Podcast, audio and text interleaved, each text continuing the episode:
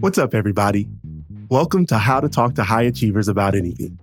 I'm Stevon Lewis, a licensed psychotherapist in private practice.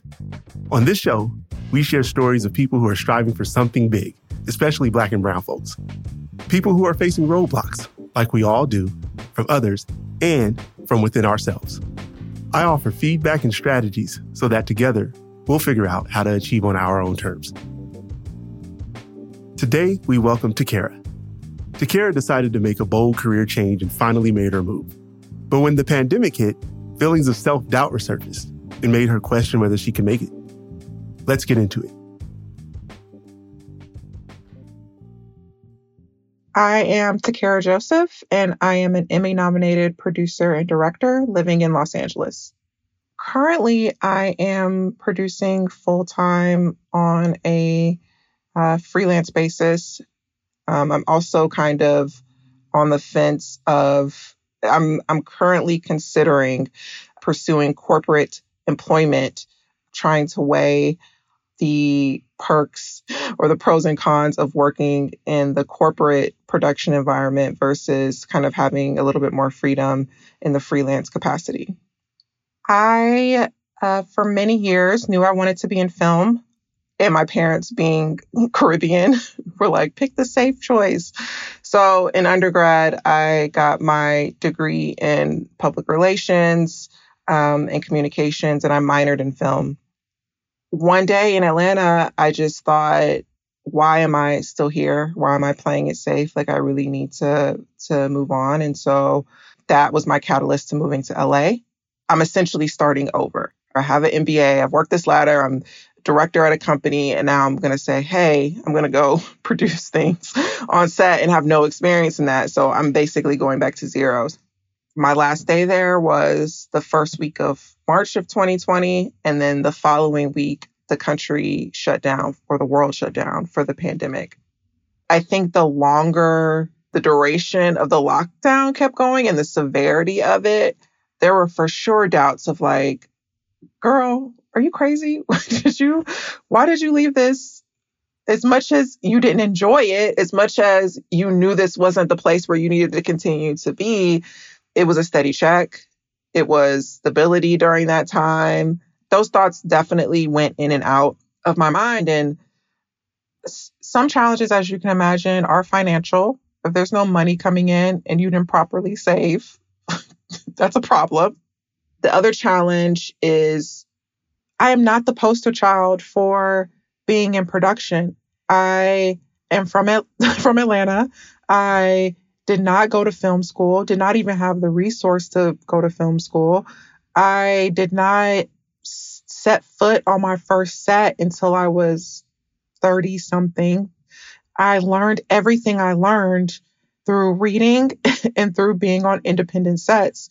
Who do I think I am? Who do I think I am to think that I could, also being a woman, also being Black, get in this industry and be in this industry and be able to support myself in this industry. So there were definitely doubts all along the way, even moving to California. Like, how do I think someone in California is going to hire me? Like, why would they pick me?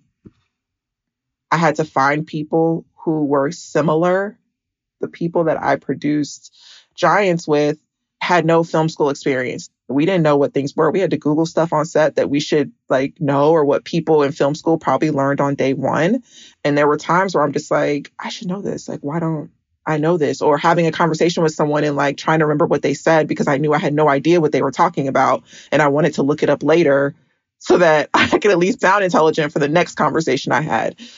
So it was a lot of those moments. But I think honestly, finding the people who were trying to grind and be where I was, but didn't come from the background, is really what encouraged me and helped me to continue to be on that path. The pandemic and all of the things that came along with the pandemic definitely induced doubt, definitely induced more anxiety than I already had. I'm a planner, right? So I if I can control from A to Z, that's what I want to do, which is totally the wrong profession for production because you can't control a damn thing. And although I did have opportunities to remote produce, I was able to produce um, a short film. There was still doubt of like, should I just go back to work in corporate and I can do marketing?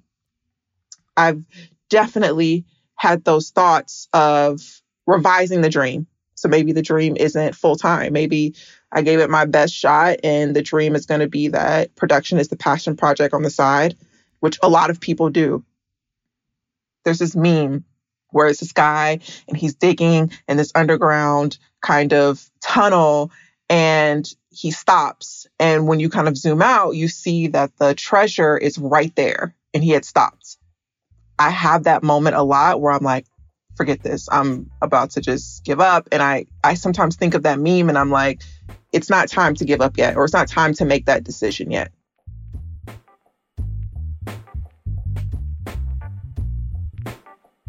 Thank you for sharing what you're going through, Takara.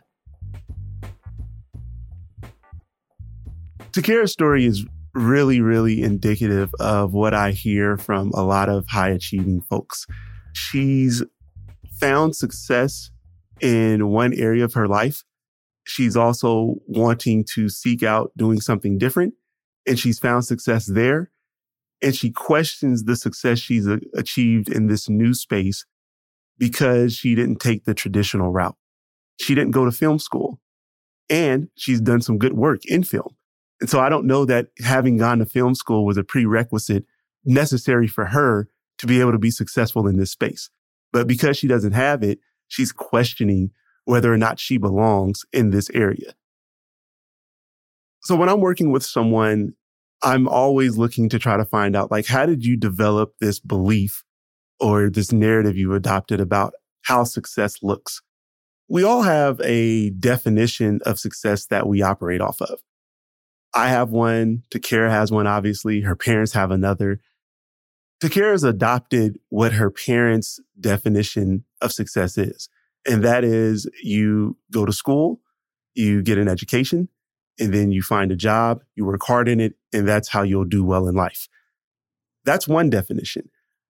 Part of the work I do with, with individuals or especially with high achievers is getting them to understand their definition of success and then recreating or updating it to be more reflective and inclusive of who they are and how they present in the world. Oftentimes, what I'll do is I'll ask them about their current definition. And in there, you'll probably hear some sort of demand that lends itself to suggest that perfection is necessary for them to be successful. And so I ask the question, what is it that you know about you that others don't know? Because the, the way it is oftentimes is that they are being given opportunities being elevated, have other people compliment their work and really have confidence in them to be able to accomplish new, bigger, better things. And the individual is living with intense fear about their own ability to live up to those expectations. And so for me, in my head, logically, I can't understand why other people would have such a strong belief in your capability to do something and you as an individual wouldn't have an equal level or more to have the same confidence in yourself to be able to accomplish that same thing. The interesting thing is that when I ask that question about what people know about themselves that others don't, I get one of two things. There's like a long pause and they aren't able to think of anything. Or what they do is they tell me about the imperfections they have. And that gives me an opportunity to help them see that what you're saying is that if you have imperfections, this is part of the narrative you're telling yourself. If I am imperfect, then I really don't have the capability to be successful at a high level. And I am chipping away at that belief and getting them to recognize one, you've already been successful. Two, other people that aren't you don't care about your imperfections. It's not swayed them to lose belief or confidence in your ability to go out and do a thing. Maybe your understanding of the role perfection plays in success is a little bit off there's an interesting kind of, I guess, phenomena that happens when people are shifting or changing direction in their career or in their, I guess, their space of where they're operating. Takara has received or achieved some success in business and corporate America and done really well there, has an MBA, and now she's pivoting. Uh, and, you know, she's learning a lot of the stuff on the fly as she's having experiences, I guess, kind of using that, that information to train and teach herself to continue to improve in this area. What people do is that they tell themselves, I'm starting over. And so now I'm behind. And for me, that doesn't really make a ton of sense. It's not a complete start over. The way I think about it is if I'm driving and I'm trying to get to work and my normal route to work is now blocked off because there's some construction happening, I have to make a detour, right? I've got to change directions from the original path that I had set out on. What I don't have to do is go all the way back to my house and start over. And so I think it's important for people who are pivoting. You aren't starting completely over. You aren't going all the way back home. What you're doing is you're taking a bit of a detour and that's okay. That's still forward progress. And I think Takara in her situation, she's saying, well, I've got all this MBA stuff and I know how to operate in corporate America and I can be successful there. And I feel confident and safe because I've done it. And in film, not so much.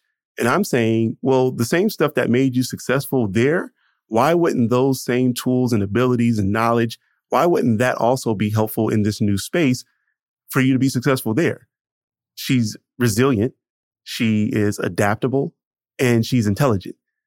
And I think that she doesn't recognize the value that those have in overall success. So if you're listening to this podcast, one thing I would love for you to take away is that self doubt is not a bad thing. I think that there's some appropriateness to us questioning our abilities when we are starting something new. What I try to teach the people I work with about these concepts like self doubt or confidence is that it's on more of a spectrum. It's not, uh, I have it or I don't. It's how much of it do I have? And do I have an appropriate amount considering where I am in the process? And if I'm a novice and I'm very new to a space, how confident should I be about my ability to be able to perform and do really well? Should I be at 100 or should I maybe be at like 80? Because we don't have 100 and again, high achievers, that perfectionism, then it feels like they don't know anything. There's some benefit to having a little bit of, of doubt because we are aware that we don't know everything. I think when we're overconfident, we become a bit myopic in our kind of approach to life and we don't really pay attention to those things that could be stumbling blocks to us in the future. And so there's, there's a level of, of healthy self doubt to have. And also we should have some confidence along with the self doubt to say that I've not known things before and I've had to learn them and I've been able to do okay. If that weren't true, then we'd probably all still be crawling around on our hands and knees, never having learned to walk. And so since some of us are walking around, if we have that capability, then it suggests that we have the ability to learn and improve and grow.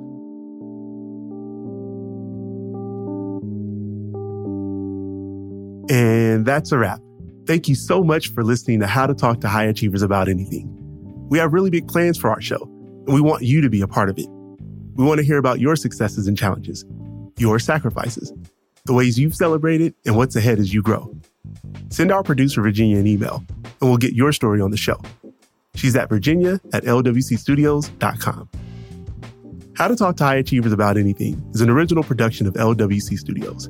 Virginia Lora is the show's producer. Kojin Tashiro is our mixer. Juleyka Lantigua is the creator and executive producer. I'm Stevon Lewis. On Twitter and Instagram, we're at Talk to Achievers. Bye, everybody.